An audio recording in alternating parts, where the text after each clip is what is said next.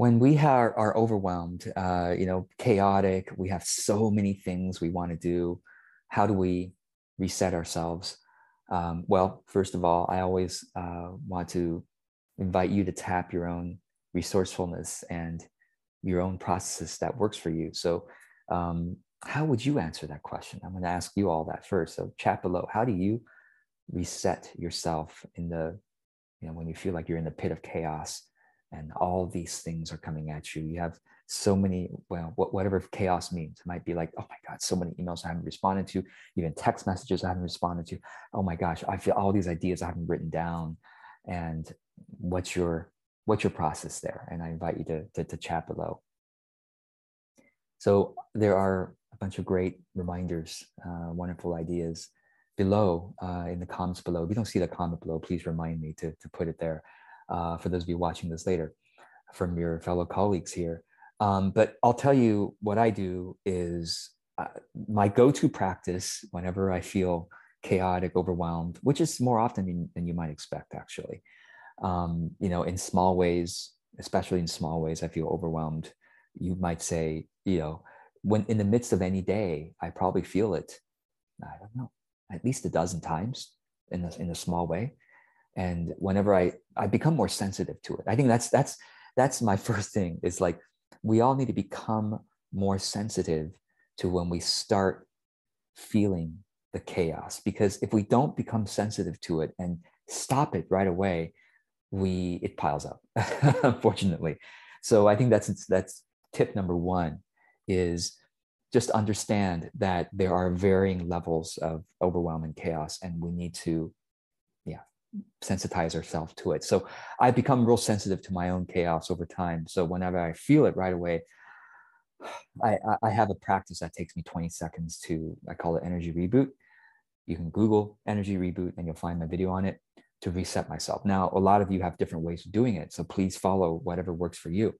And then what I do is I open up a blank document and I write down what the heck is it that I'm feeling overwhelmed about. I just write it down. I so okay, so many emails.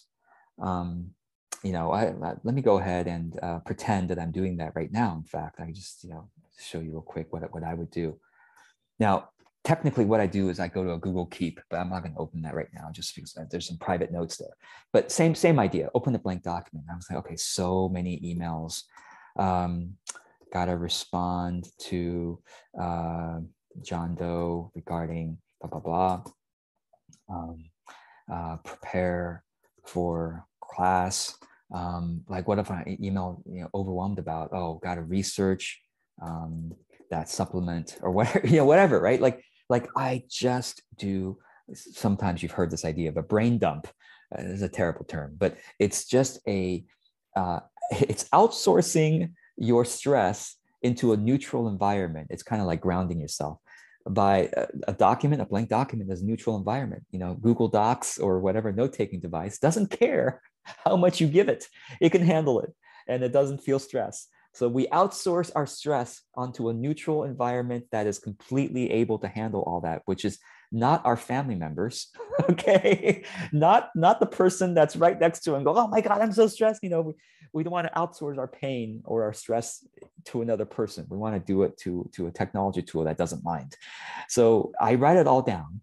And then I basically do a quick prioritization to say, no, uh, so, so what I, yeah, so what I do is after I wrote down a bunch of stuff, then what I do is I, I kind of create a separation and I go, okay, today if I could only do three things, if I can only do three things and makes me feel much more calm, what must those two or three things be?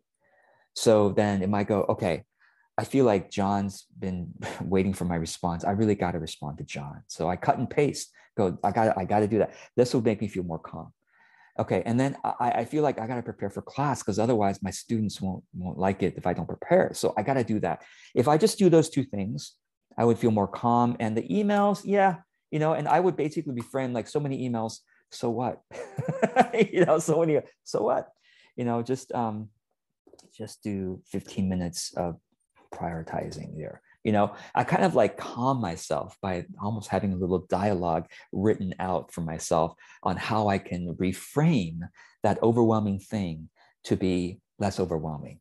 Um, it's like, you know, uh, not gonna, not gonna kill me if I don't research this month. Do it in March.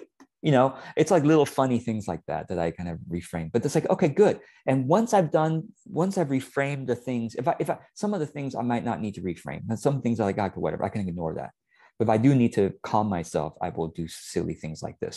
And then once i've done that then i will put small steps underneath the ones that don't feel calming and empowering to me. So if i say gotta respond to john if i feel pressure around that then I go, well, let me reframe this to go, hmm, John just needs a brief, brief decision from me about XYZ. That's really, that's really all that's needed here. But just, just write a quick email, 10 minutes tops, to, to say why I'm deciding this way. Okay, that's it. And prepare for class. That could take forever, wouldn't it? That could take a 12 hours to prepare for one hour class. No, say, carve out one hour for prepping the essentials, right? The essentials they need for this class. That's it. Yeah. And that would make me feel so much calmer. Okay, just the essentials. Like if I like if I if I could just give them two exercises to do, what must they be? So I'm constantly using what I call temporary constraints for myself. Temporary constraints of like, if I could just do this, what what must you know? And that gives me a calmness of saying, well, of course, chaos uh, ha- gives us the illusion that we in this limited life can do everything all at once. Like I said, I always like to say because our soul has a continued remembrance of the fact that in eternity we can do everything all at once for all, all time. But here in this body, we have to do one thing at a time. We are given third dimensional time to say, that means today I can only do two things. And that's fine. And so that's how I deal with that. So I hope this helps. And again, I invite you all to look at the chats below. There's some very helpful uh, comments here from Caroline and Kim and uh, Joanna and others here. So thank you so much.